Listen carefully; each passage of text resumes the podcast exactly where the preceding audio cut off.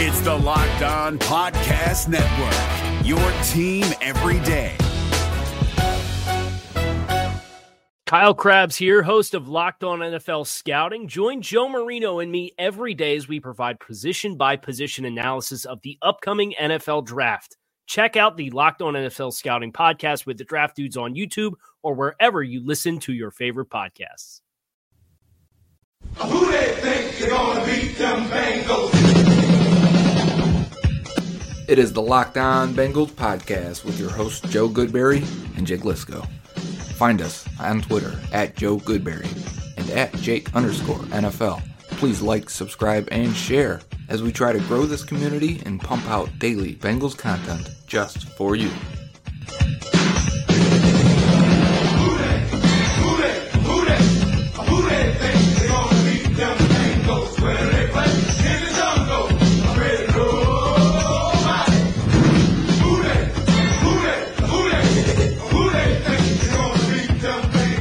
What up, Bengals fans, and welcome to another episode of the Locked On Bengals podcast. Here we are on day two of the NFL draft. The Bengals have made both of their selections for the day. They traded back and acquired their, what was it, 57th sixth round pick, I believe. I think they have all of the sixth round picks at this point.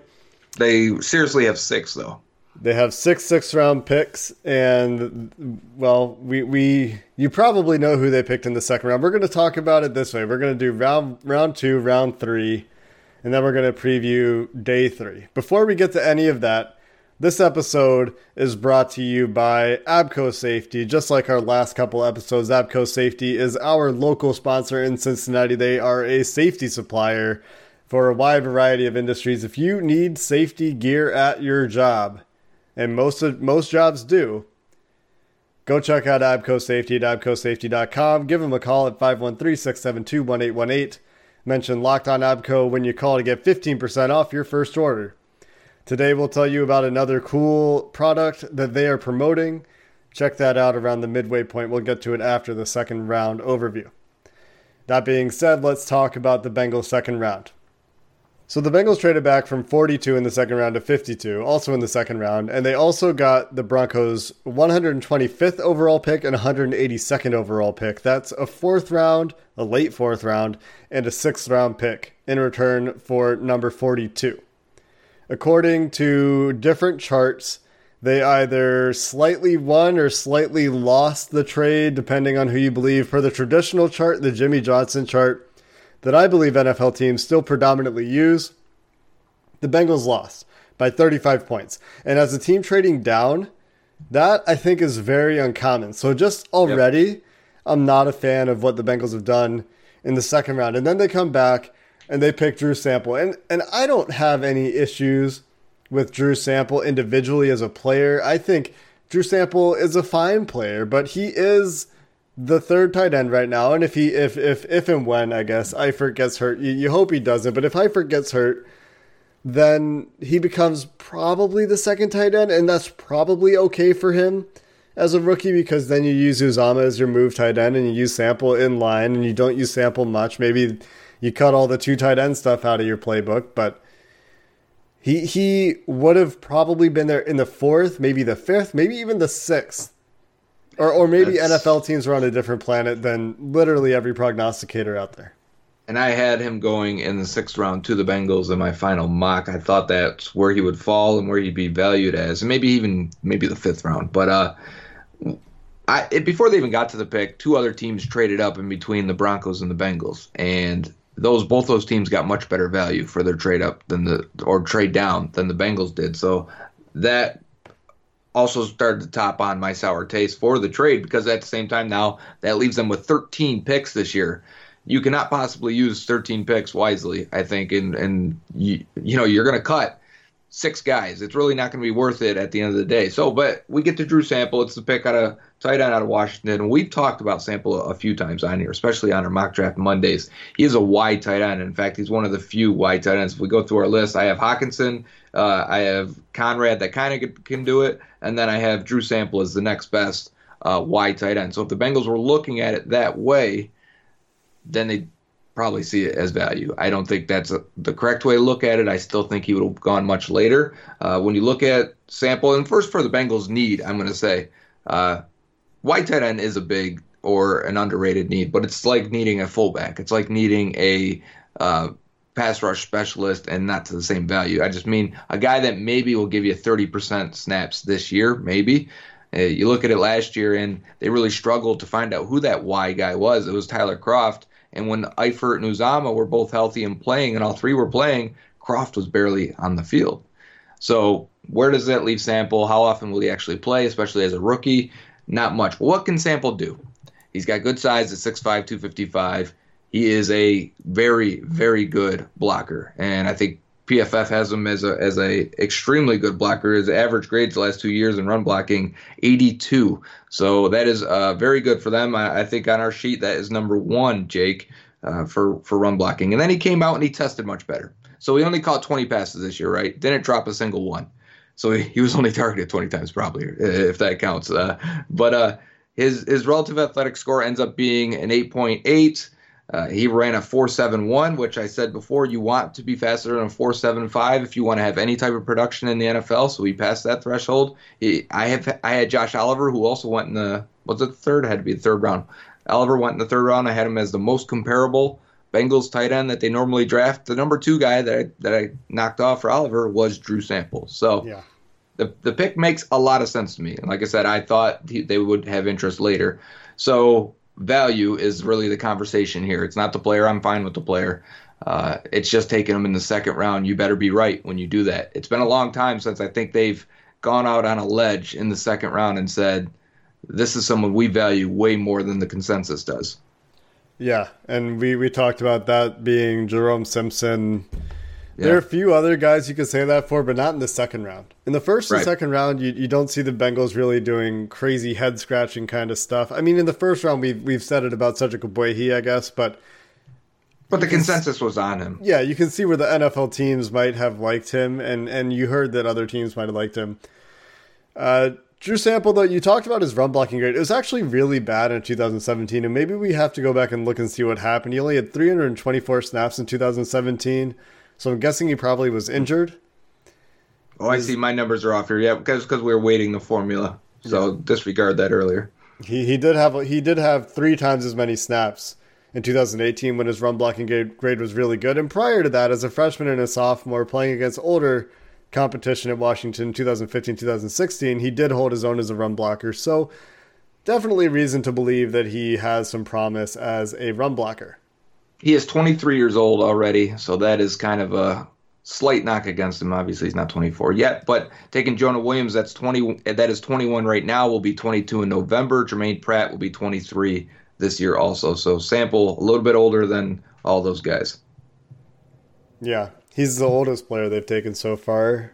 So you would say that there's probably limited upside for him. And an interesting thing, despite his RAS, his relative athletic score being pretty pretty good, you said it was 8.8, something like that. Yeah. Currently 8.8. At one point it was 9.1, but then you know you add more players and it comes down. Yeah, he he was average at everything, like average plus at everything. Yeah. He he wasn't excellent at any one thing, and you go through and you look at his his testing, and you can see that pretty clearly. But across the board, he's a pretty good athlete.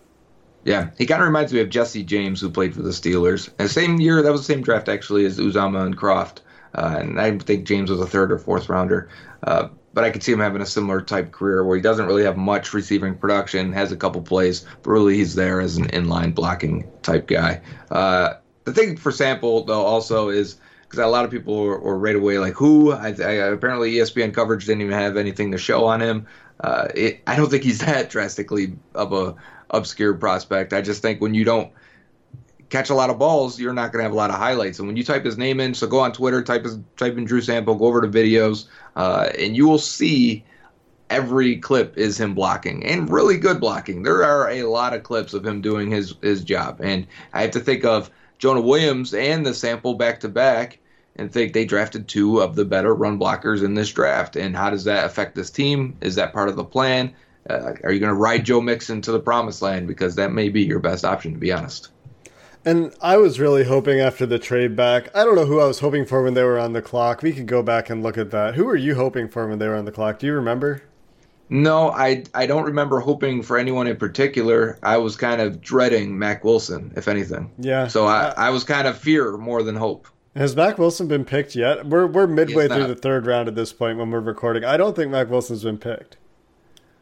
No, no, no, he hasn't been based on uh, what I just saw. So So looking at the guys that went in the next few picks, for me personally, obviously my guy's JJ Arcega Whiteside in that group. I think I took him around that point in my shadow team this year. Juan Thornhill would have been a great pick according to our board as well. He went to the Chiefs at 31. And DK Metcalf, Parris Campbell, like uh, we we didn't love Parris Campbell, but in terms of the fit for the offense, I think Parris Campbell probably makes a lot of sense in that underneath run run after catch kind of guy. DK Metcalf just would have been fun for the vertical aspect and just the the freak athlete. Damn his agility agility drills, but he goes out to Seattle where that's probably a really good landing spot for him with Russell Wilson. uh, yeah, yep, I agree. I, there was some fun picks.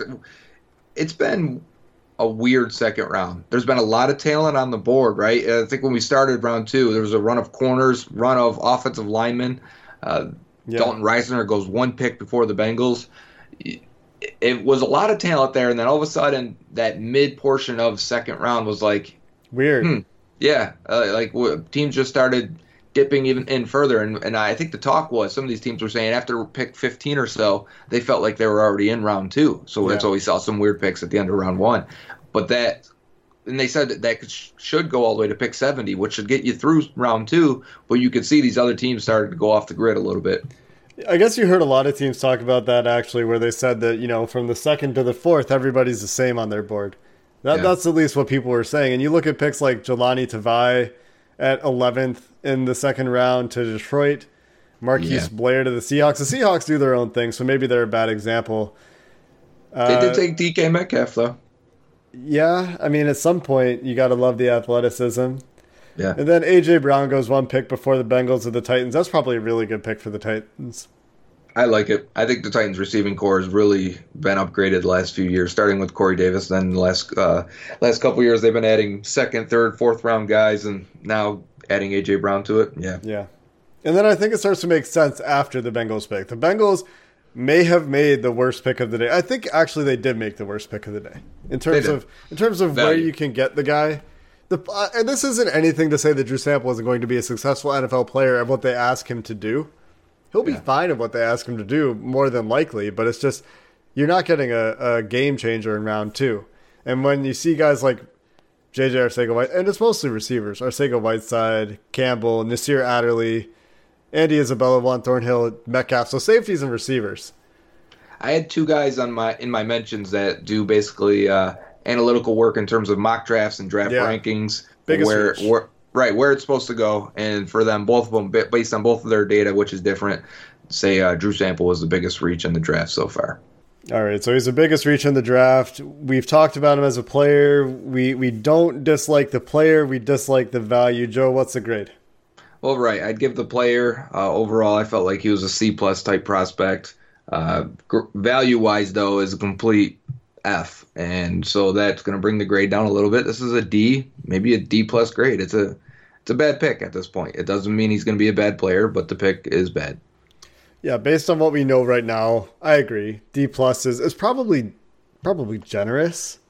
Maybe. It, it might be. I don't know. I mean, you you hope that the athleticism and the way he was used at Washington hid some of his ability as a receiver, right? He had good hands on limited targets. We can lean on that. We can lean on his, you know, above average athleticism across the board and his good track record of blocking and say, you know what, he could go be a good player. But in terms of what we know about the draft on the whole and where he was probably valued for his skill set,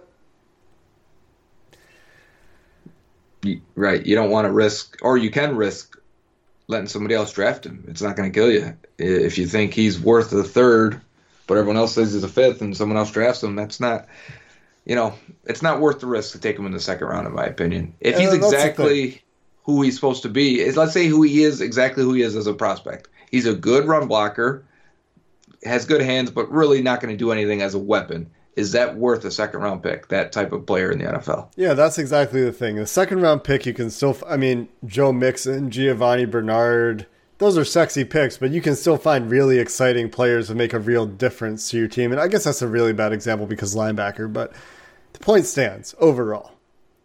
Yeah, point stands. It's at this point hoping for the best.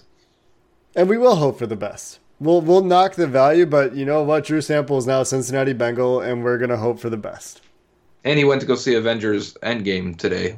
Dur- During the day, he that he I'm sure he wasn't sure he was getting drafted today, so he was like, well, "I'm gonna go catch this three hour movie." Yeah, I'm doing it tomorrow. I'm gonna miss some of the draft tomorrow and and see the Avengers movie. So Joe, uh, today we have the last of the three I- new items to tell you about from Abco Safety. This one goes hand in hand with the harness. Goes hand in hand with the helmet too. Really, if you're gonna fall, you want to wear you want to have a helmet on. Because if you take a whipper, especially if you're climbing, you take a whipper, you're going to slam your head into the wall. You want to wear that helmet, that X5000 we talked to you about yesterday. You need a harness on because if you're falling, you need to be attached to a rope, or in this case, this this other thing that I, I don't know much about. Maybe you know more. Yeah, it can go either on your back, on your harness, and this is the uh, the new DBI Sala. It's a nano lock. What it's going to do is it's either going to connect to the back of your harness on the D ring, or it can attack to your uh, or attach to your tie off point. And the idea is uh, safety standards are if you're going to fall more than four feet, it's going to protect you. So it, as you start to fall, this thing engages and doesn't make you snap your neck because of the force of just stopping you. If you if you imagine something that's rigid trying to hold you up, it's going to be a hard fall. It's going to be a hard stop when you get to that point. This will release slowly and give you a safe, easy landing, uh, which is obviously much more healthy for your body to take. You're gonna you're gonna survive. You might hurt a little bit, but the point of these are to protect you and keep you alive. Yeah, and just looking at the literature here, it, it complies with a whole bunch of regulations, and this is important. It complies with OSHA's 1910.141 general industry four foot fall protection rule that Joe just mentioned, and it complies with the ANSI Z359.14 Class A and B standards for fall safety. This updated nano lock features a new energy absorber system that is 30% smaller and is a sleek, durable nitrile rubber cover that lasts four times longer than the outgoing models. So we told you a bunch about some really great fall protection products and new products from 3M that Abco Safety is selling. If you need those products or any other safety gear, talk to your safety rep and get them to call Abco Safety at 513-672-1818. That's all over the United States and outside of the United States as well, I'm pretty sure. They're a local business in Cincinnati, so if you're in Cincinnati, they should be your local supplier for all things safety and it'll support them and the podcast. If you do give them a call, again, that's 513 672 1818. Mention Locked On Abco and get that 15% off your first order. We'll be right back and we'll tell you what we thought about the third round. Stick with us. If you're looking for the most comprehensive NFL draft coverage this offseason, look no further than the Locked On NFL Scouting Podcast. Join the draft dudes, Kyle Crabbs and Joe Marino, as they go position by position through the NFL free agent class and into the star studded crop of college stars who will be selected in the 2024 NFL Draft. If you want to know who your favorite NFL team should be adding to its roster, you need to check out Locked On NFL Scouting, available on YouTube and wherever you get your podcasts. Part of the Locked On Podcast Network. Your team every day. Welcome back to the Locked On Bengals podcast. It is day two of the NFL draft. Currently, the third round is wrapping up as we are finishing recording this episode right now. But the focus of the second half of this podcast today is the Bengals' third round pick, and they finally addressed linebacker with Germaine Pratt. Who at the time was the best linebacker on our board that combines productivity, athleticism, and consistency with the tape grade. So you can't be mad at it. In fact, Right. I'm I'm happy with the pick. I, I like Germaine Pratt. I think he brings a skill set that the Bengals need at linebacker, which is not missing tackles. Yeah, that's that's a good one. He, I think he ranks sixth, right? And Fifth, the, uh, yeah. fifth. Okay, of all college line or prospects in this draft, linebackers. Oh, sorry, sorry, you're right. It is six. He's fifth in run stop percentage, so he's really Well, good at great. two things. Yep, defends the run and he makes tackles, and then that's that's exactly who I thought he was before the combine came. Uh, my first exposure was at the Senior Bowl, and I've told this story before, but now it's relevant because they drafted him. But I heard like uh, you know the crack of the helmets and pads really loud in the middle of practice, and I turn and I see him turn back to the huddle, and the fullback's getting off the ground, and he goes back and he's in the huddle and he's calling the next play. So I'm like, okay, I always notice which linebackers are calling the huddle, and oh, there's a bonus point for him. And I'm I'm thinking it must have been him that made that noise. Next play, they're running again up the middle, cracks the fullback, drops him again. And I'm like, man, this guy comes with some power behind him. He's got some weight, and he, I looked up, he's 240 pounds. But and then uh, I see at the Senior Bowl, and they're tracking everyone with GPS, and he had the fastest time that day. I think he ran two, 22 miles per hour on that on the defense, fastest of anybody else. And uh, I said, okay, so the guy's also fast. I put on the tape afterwards, and I said, well, he's an okay athlete. He's he's got some tightness and some stiffness in him. He's definitely good against the run. He's definitely a really good tackler. I think he actually blitzes pretty well too. And um, at the combine, he didn't do his agility tests, which Yeah. I think make a lot of sense because he doesn't look very agile out, there. But he ran a four five seven, which is really good. Uh, you'll take that time at, for any of your linebackers. And his athletic profile without the agility scores looked pretty good. That maybe there's a little bit more, little bit more to him, and at the very least, he should be a downhill run stuffer that doesn't miss tackles and has maybe a little bit more upside than Preston Brown does because he is a better athlete. What what I think was interesting, and I thought he was an inside guy completely.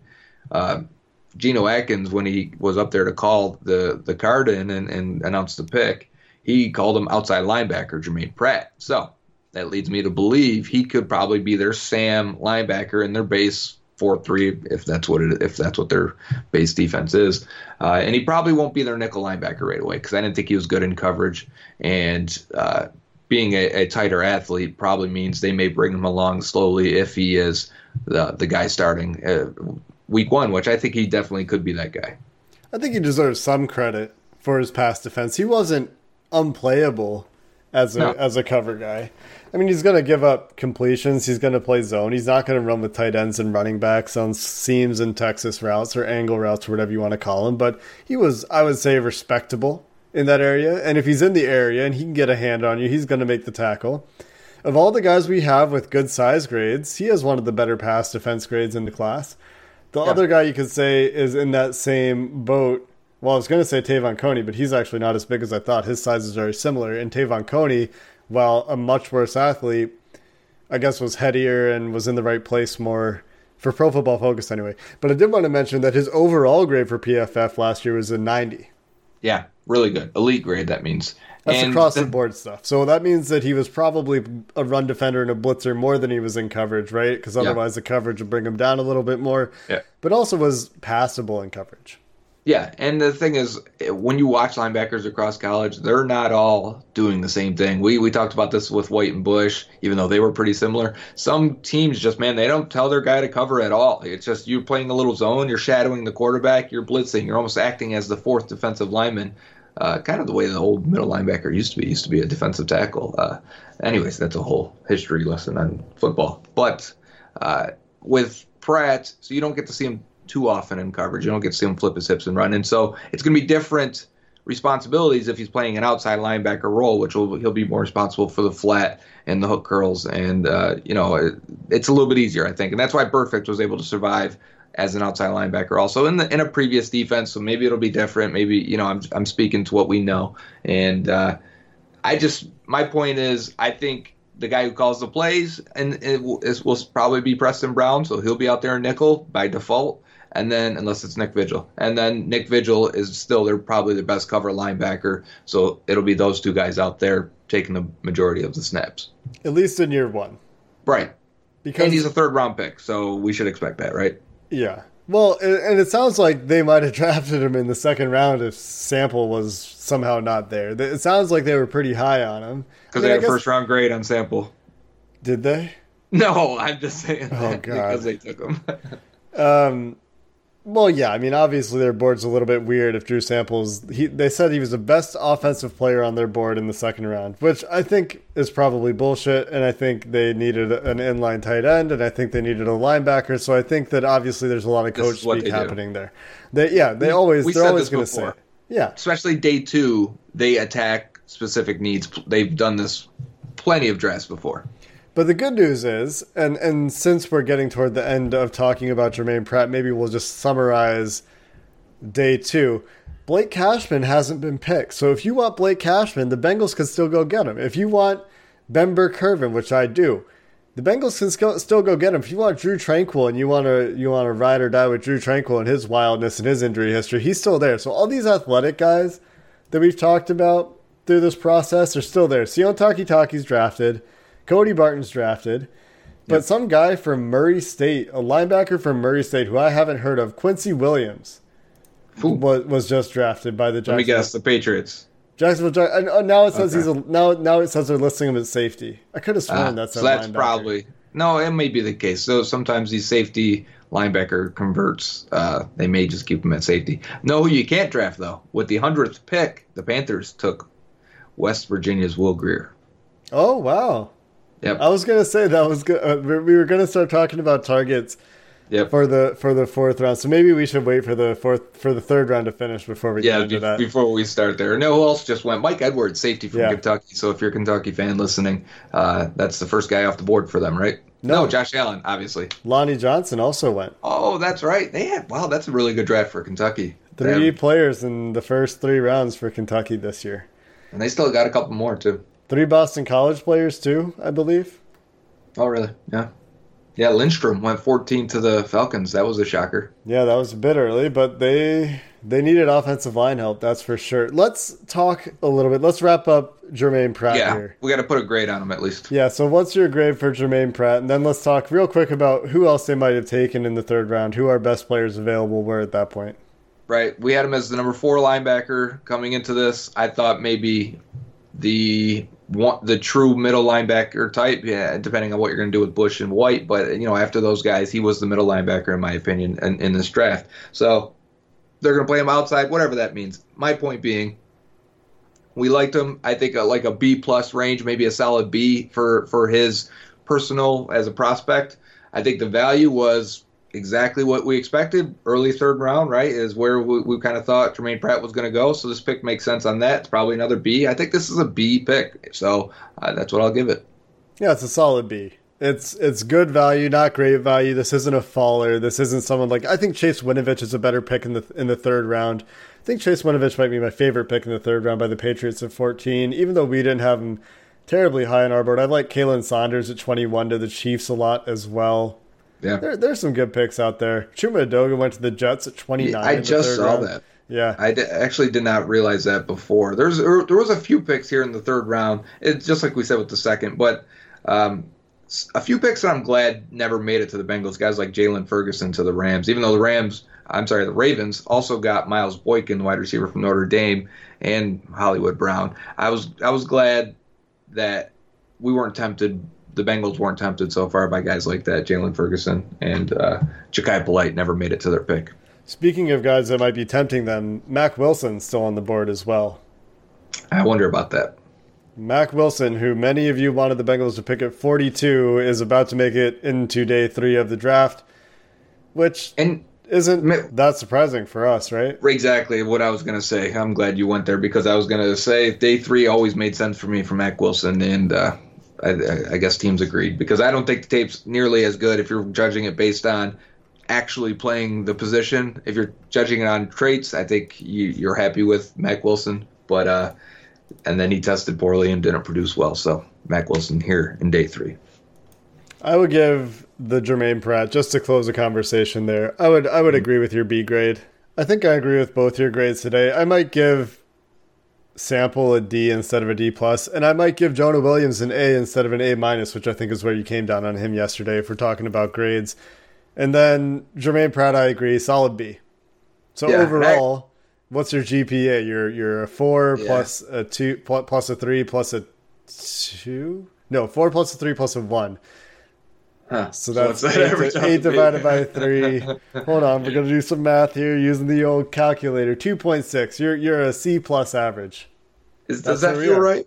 Is it should it be weighted more for the first pick, but then the second pick should be weighted more than the third pick, right? If you're thinking of it that way. So yeah, we might be in a C C plus draft. I think And- it's a and if C you- plus.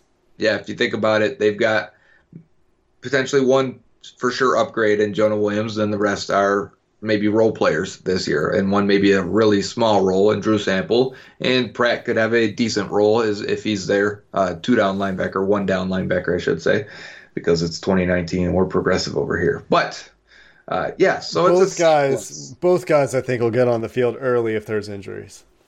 Oh, for sure, and they're not far from it. We've seen linebacker and tight end injuries like crazy lately, so I can understand why you want to address those positions and get premium picks spent at, at those spots. How about people that are pointing out that all the positions where they spent money in free agency are the positions that they're now coming back and drafting? Does that?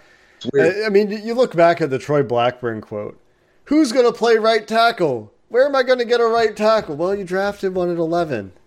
You Yeah, spent the money and then you drafted one at 11. And I love Jonah Williams as a pick, but it's just, we have to go talk about Bobby Hart again because you picked Jonah Williams at 11.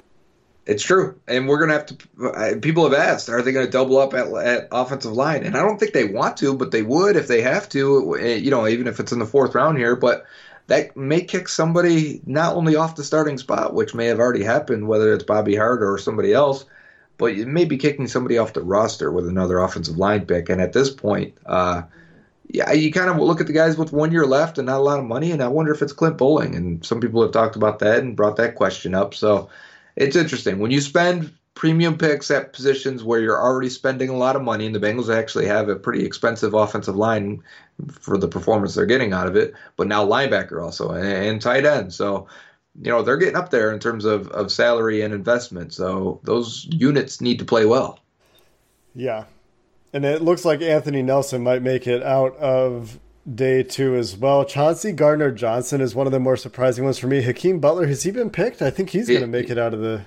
Yeah, he was not uh, he was not picked. So Minnesota's pick is in. The Bengals are not trading back up into the third round. And when they traded back in the second round, my initial reaction was they better trade back into the third round and make three picks today. Yeah. And they didn't. And I think that makes the trade look worse. Instead, they've got two fourth rounders. Maybe they can move up in the fourth. Yeah, I thought it would be like last year where they they got that extra, or did they moved up from their third round pick, right? Because they had a compensatory pick, and they actually ended up with back to back. Sam Hubbard, Malik Jefferson was was the deal there. Uh, I thought we'd see something like that, and they'd get another third rounder somehow. The Vikings just selected Alexander Mattison, Boise State running back. There's been a lot of running backs taken in the third round. The Darrell Henderson, right, was the first guy to go. Yep, and then I, I love that fit. In I think in there's LA. been five or so running backs that have gone in this round, and I'll be honest, most of them are relative unknowns. This is a, not a great class, and you can see why. Here's a here's a guy right here. I have no idea who he is out of Boise State. I've never heard of Alexander Mattison. So the running backs in the third round were David Montgomery, Damien Harris, Darrell Henderson, Alexander Mattison, and Devin Singletary. Not in that order. Who's the one the Bills took from Iowa State? What's his name? David Montgomery. David, that's Montgomery. Montgomery's fun. He breaks a lot of tackles. He is incredibly. His highlights are all just insane, Marshawn Lynch looking Yeah. stuff. The slipperiest of Yeah. the runners. Miles Sanders, of course, went one pick after the Bengals picked, or before the Bengals picked. I don't remember that. After the Bengals after. picked. He went to the Eagles 221, so that would have been right after the Bengals picked, right? Because they were picking 20th. Yeah. Yeah. So that'll do it for day two of the draft. Joe, looking into tomorrow, our best players available are pretty clearly Anthony Nelson, Ch- Chauncey Gardner Johnson, Amani Hooker, Hakeem Butler, Ben Burr-Kirven, Amani Oruwariye. Will Yep. Grier's gone. Jamel Dean is gone. Blake Cashman is still there. Kris Boyd, corner from Texas, is he still around? Yep, he is. So those are the guys at the top of our board. Who did you have mocked to the Bengals in the fourth?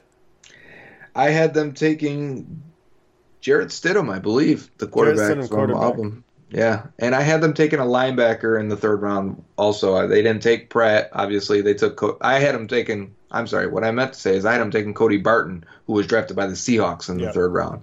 So I don't know. Uh, well, do you get any points for that? Uh, you ever you ever do the uh, mock draft uh, contest?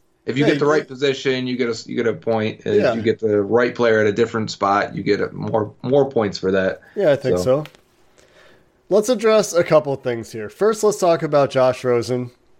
Then let's talk about who are we who are we hoping what are we hoping happens tomorrow? How can they salvage this? Uh, and when I say salvage this, I mean really just make up for the round two pick. And and Well, they've had fourth this before. important. The fourth round's very important. They've had Because to do fourth this before. important. The fourth round's very important. They have two picks there now, and you hope they. I hope they add one. I hope they use those six round picks because honestly, after the fourth round, your odds of making the team are just so slim. Yeah, it's drastic. You're, you're you, after the fourth round, you are basically taking guys you have priority free agent grades on. You're taking guys you want to not put out into the market so that you can make sure you get them. It's really that's the drop off. And Brian Callahan even said that today. Oh, really? When they talked to him, they said they they asked him about the trade back. He said, "Yeah, we did it for the fourth round picks. The, the sixth rounders just window dressing. Those are mostly priority free agents." Huh. Which Yeah, that makes sense. I mean, that's I, I honestly love Brian Callahan. I think he is. Uh, Been open and honest about stuff. Yeah, and he's had some insightful, interesting things to say. Maybe that's just confirmation bias for me. He says things I agree with. Let's say that. Right. Yeah, I, I I know what you're saying. I think there's still ways to really increase what we think about this draft so far. If it's a C C plus range right now, I think we would like to see still somebody on the defensive line at defensive tackle, maybe a pass rusher type that can compete with Andrew Brown, who they took in the fifth round last year and got nothing out of. I still think that back end of the D tackle roster can use some uh, upside in, in a pick that way. So who's your guy there right now? Renell Wren? Is he at the? Yeah, but he's a nose tackle more, even though he tested really well. He's never a guy that played like more than 300 snaps or so, I believe it was, because he he's always rotation. People question things. I would say it might be Michael Dogbe out of out of Temple, even though he Dogbe would be nose. Yeah. He's more of the smaller guy that that tested well and has some athleticism. Uh, Cortez Broughton, even from Cincinnati, would be would be uh, interesting for me. I think also I want to double dip at linebacker. I'd still like to get talent there. I'd like to like them to take. We're in the range now to take a receiver, and who that is. There's that a lot left at receiver. There was a run too in the third round also, but yes, there is still some good players. We've got Hakeem Butler there sitting at the top, who a lot of people like. Uh, we've talked about before. His he broke out at a, at a later age, and that's not great for his his future. But um, yeah, I think there's plenty of reasons still to say they can come away with a very good player here, in especially the fourth round. The fourth round is going to be crucial. Where where Yeah. are you going if you're the Bengals in the fourth round after the draft they've had? What's your what are the positions you're targeting?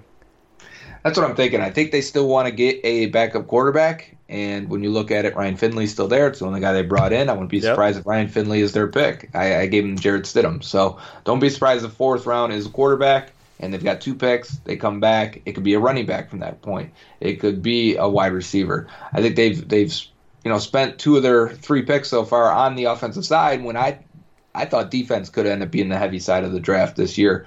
Uh, I just don't know what, where that goes. Is that a corner? Is that a defensive end? Uh, is that taking back-to-back linebackers? I think that's very reasonable if they did do that. I could definitely see it being a corner here. Did Julian Love end up getting picked? He is not. I must have.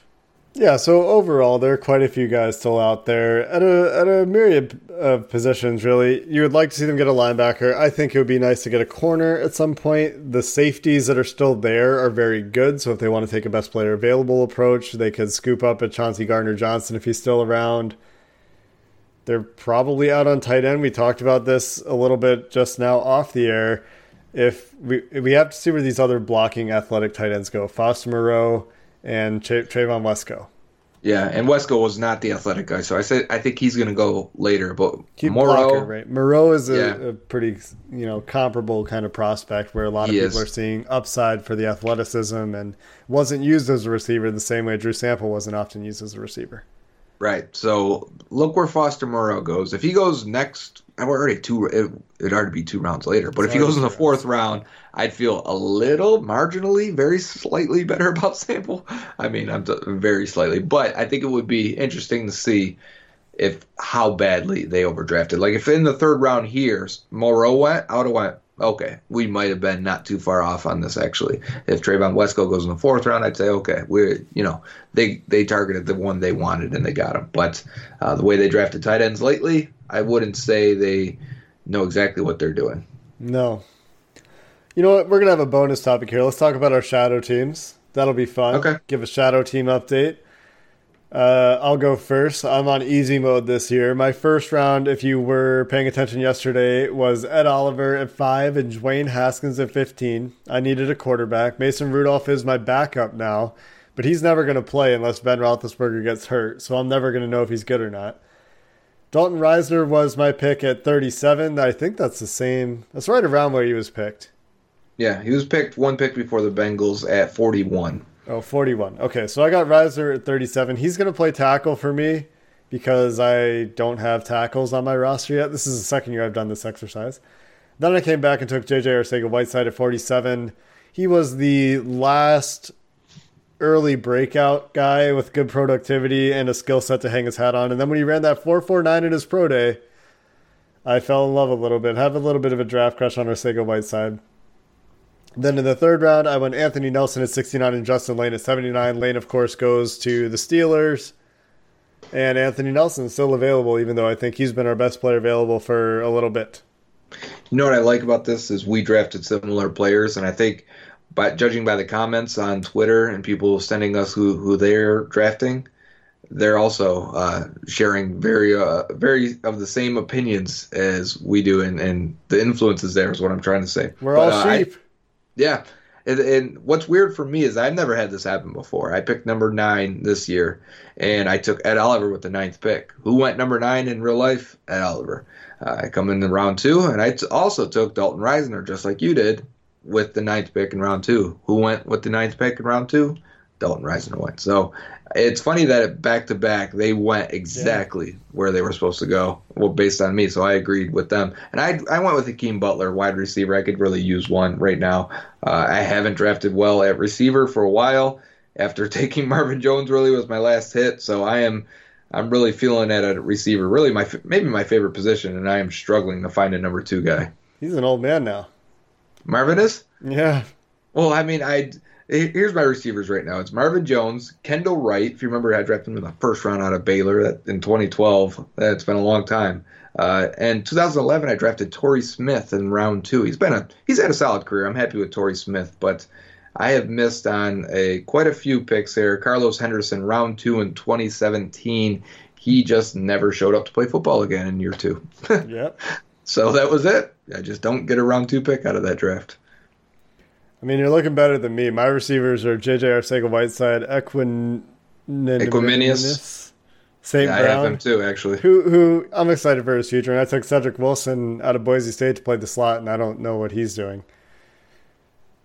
Those are those are six round picks. That's what you get in the sixth round, by the way, where we have six picks for the Cincinnati Bengals. Last topic before we wrap up is Josh Rosen. A lot of Bengals fans are upset because the Miami Dolphins traded a late second round pick for Josh Rosen, and the Bengals. Well, the Bengals drafted Drew Sample with a late second round pick. And in fact, Miami also gave up a future fifth rounder. So, not a whole lot to give up for last year's 10th overall draft pick and a quarterback. And Bengals were obviously interested in quarterbacks, I think, or at least Bengals fans are. So, yeah, I get it. I understand your frustration. There's no reason, if you're going to take a guy you could get in the fifth round, we think, there's no reason to not give up a late second Right. and a future fifth for a guy that might be, you know, your future quarterback. But Especially when you draft Drew Sample with that pick, though. well, yeah, that's why it's so bitter, right? Like it, it stings right now because you know FOMO, whatever you want to call it, it, the opportunity. I don't know. Opportunity cost wasn't very big. You gave up Drew Sample, you got Josh Rosen. Okay, yeah, you never. Nobody's ever going to take Drew Sample in a trade for Josh Rosen. right. but- no one wants to give up that second round pick until that second round pick is Drew Sample. But the, the thing is, the Bengals just they they were never in on Josh Rosen. Did you hear about the Cardinals GM, Steve No. Keim? Uh, No, right. happened? He was not returning calls on Josh Rosen until an hour before the draft kicked off yesterday. He has not returned calls to anyone. He has accepted offers and calls, and teams have actually called a couple times. Uh, but he would not call. And when teams would say, "Hey, what do you want? What's the what's the value? What are, what are you guys looking to get for him?" He the, he did not accept it. Apparently, if you watch the video of the War Room, there's a complete divide between him and Cliff Kingsbury, and I think the ownership leaned with Kingsbury on this in drafting Kyler Murray. But yeah, obviously the GM just took spent a tenth overall pick, and they traded up at that point to make sure they get Rosen. He was invested in it. He did not look like he wanted to go through with this, and because of it, he has killed Rosen's value. I think you could have drummed up some of this value during free agency, but they did not do it. And in fact, you know, let's say like for the Reds, Redskins, for example, had interest. But as they're sitting there and, and it's you don't get a reply from them until an hour before the first round, and now you're seeing if you can go up and get Haskins, eh, you need time to let this churn and, and marinate in your brain before you go and send a, a premium pick for a quarterback. So they really messed themselves up with this. Yeah, it sounds like it. And, and when you have those kinds of war room divides and they side with the good. coach, yeah, that's never going to play out well. And I think I think the Cardinals are having a good draft. I know. I thought too. I thought that also. You know, his hands are tied with the first round. Somebody pointed out that since they traded up to get Rosen last year, they ended up and then and then they traded him for a second round pick. they punted all. They've gotten terrible value out of it. Yeah, right? they ended up trading up for a second round pick. They traded up for a first round pick last year that turned into a second round pick this year. yeah. When you Not when you play it all out, it, it looks pretty ugly for them. But Bengals fans, I understand why you're upset, but I, I mean, just got to let this one go, right? The Bengals haven't been in on this for weeks. And it's probably because not knowing the value doesn't help the, either. So Yeah, maybe they did call at some point, and when they didn't get a call back, they're like, you know what, we're not that interested anyway. We're not going to follow up on this. But I, I don't know if they ever called. But here's the realization, right? Because if you don't, people asked about Drew Lock in round two. The Bengals ultimately, you got to think about this. They traded away that pick that ended up being Drew Lock. If Drew Lock ends up being a franchise quarterback for the Broncos, we may think about that that trade a little bit more often, especially because they go back and get Sample. Sample better be something, and you know this Yeah. fourth rounder coming up better be something to make that worth it. And already it may be hard just for the lottery ticket of Drew Lock. Anyways, I didn't like Lock. I wasn't big on him. Point being is a lot of people were asking, and what this really closes the door on is drafting anybody of value. We're going into fourth round. You're not going to get a quarterback. Dak Prescott happens once in a lifetime, really. I mean, Russell Wilson was a third rounder. That has already passed us by. You don't get starting quarterbacks fourth round and later. Tom Brady, I know. You can give me all these names. It doesn't happen. The percentages of hitting this is extremely low. Even if they take Ryan Finley, Jarrett Stidham, Tyree Jackson, whoever you can dream up, uh, at best, they're backup quarterbacks at this point. I don't think anyone's arguing with you about that. No, I'm not trying to argue about that. I'm just saying we it is now we are past that point. Now we have we have crossed that line. The other player that you have to worry about if you're a Bengals fan and you want to live in hindsightville is Dwayne Haskins. If he turns out to be better than Andy Dalton and he's Sure. hot and he's closer to Tom Brady on that spectrum, which is a wide spectrum, I'm just saying he's closer to Tom Brady than he is Andy Dalton. That means he's hit his best case scenario, and and then you say, well, was a was an offensive tackle worth it? Not, and I'm not knocking the Jonah Williams pick, but they didn't like the quarterback, so we'll see again if they if they know how to evaluate quarterbacks pretty much. There's only been three quarterbacks drafted that they never had a chance on, right? It's been Haskins and then Lock and then Grier. There's there's been no other quarterbacks drafted Correct. because they had never had a chance at, My, at Murray and, and Jones. So Correct. we never know their evaluations on them. We have clear indications on their evaluations on Haskins, Grier, and Lock. Yep. They didn't like him. Didn't like them? And Enough. to be fair, I, I don't like two of them enough to really pick where they were picking today either. I, w- I, I, I would have debated Haskins. Although Would I you probably Grier in the third? no. I said third was earliest today when people asked before we, we jumped in. The It earliest, just yeah, the rate is low. The, you know that's the, the truth of it at the end. yeah. There, there, there are too many issues for me at that point. And when you take Jonah Williams in the first round, at that point, I'm not really on quarterback anymore anyway. Right. I'm on build this roster as best as possible. Yeah. Anyway, tomorrow is a new day. Tomorrow, the fourth round, they have a chance to make some waves to bring the grade up a little bit. Hopefully, they use those six round picks, and this is Jake's opinion. Hopefully, they move those six round picks to move up somewhere because you really can't make seven picks in this fifth and sixth round. And then the seventh round. it's a lot of picks. I just I just don't know who's going to value them en- enough to take him. But I mean, at least at least they could maybe move around in the fifth round. I don't know. At the very least, they should use their two fourths and fifth and early six. That's four picks, right? And use the other, use four six rounders to move up at least a couple. So even if it moves you up two spots in a draft, it should, you should at least use them for that. Go get go get Anthony Nelson, right? Go get Sure. go get somebody. Chauncey Gardner Johnson. He's Go get there, Chauncey right? Gardner Johnson. Yeah, sure. Fourth round.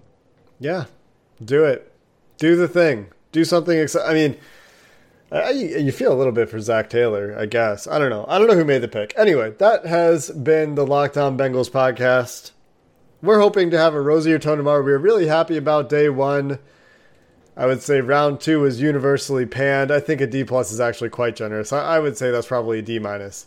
And I think You're Germaine going. Pratt, You're going further every time. yeah, every time I think about, I mean, how do you not make it an F? To be honest, I know. that's a three round reach and a premium round. Anyway, uh, they come back and they take Germaine Pratt in the third round, and according to our board, that's the right linebacker to take if you're going to take a linebacker in that spot, and I'm not mad at it. So, we'll see you tomorrow for the end of the draft. I'm going to see Avengers Endgame so that Joe and I can talk about it off the air. We won't spoil it at On least the for at least for a couple weeks. We won't spoil it. okay. We're, we're not going to be those guys. And of course, this episode has been sponsored by Abco Safety. If you have any safety needs at your place of work or you want a cool new climbing helmet, give them a call 513 672 1818.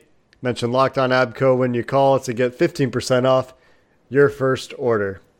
We'll see you tomorrow, Bengals fans.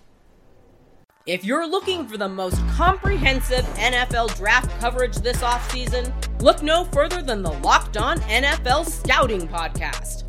Join the draft dudes, Kyle Crabbs and Joe Marino, as they go position by position through the NFL free agent class and into the star studded crop of college stars who will be selected in the 2024 NFL Draft. If you want to know who your favorite NFL team should be adding to its roster, you need to check out Locked On NFL Scouting, available on YouTube and wherever you get your podcasts. Part of the Locked On Podcast Network. Your team every day. Is your team eliminated from the playoffs and in need of reinforcements? Maybe it's time for a rebuild, or maybe they're just a player or two away from taking home the Lombardi Trophy. Either way, join Keith Sanchez and Damian Parson for Mock Draft Monday on the Locked On NFL Draft Podcast. They'll tell you which college football stars your team will be taking in the 2024 NFL Draft. Check out Mock Draft Monday on the Locked On NFL Draft Podcast, part of the Locked On Podcast Network. Your team every day.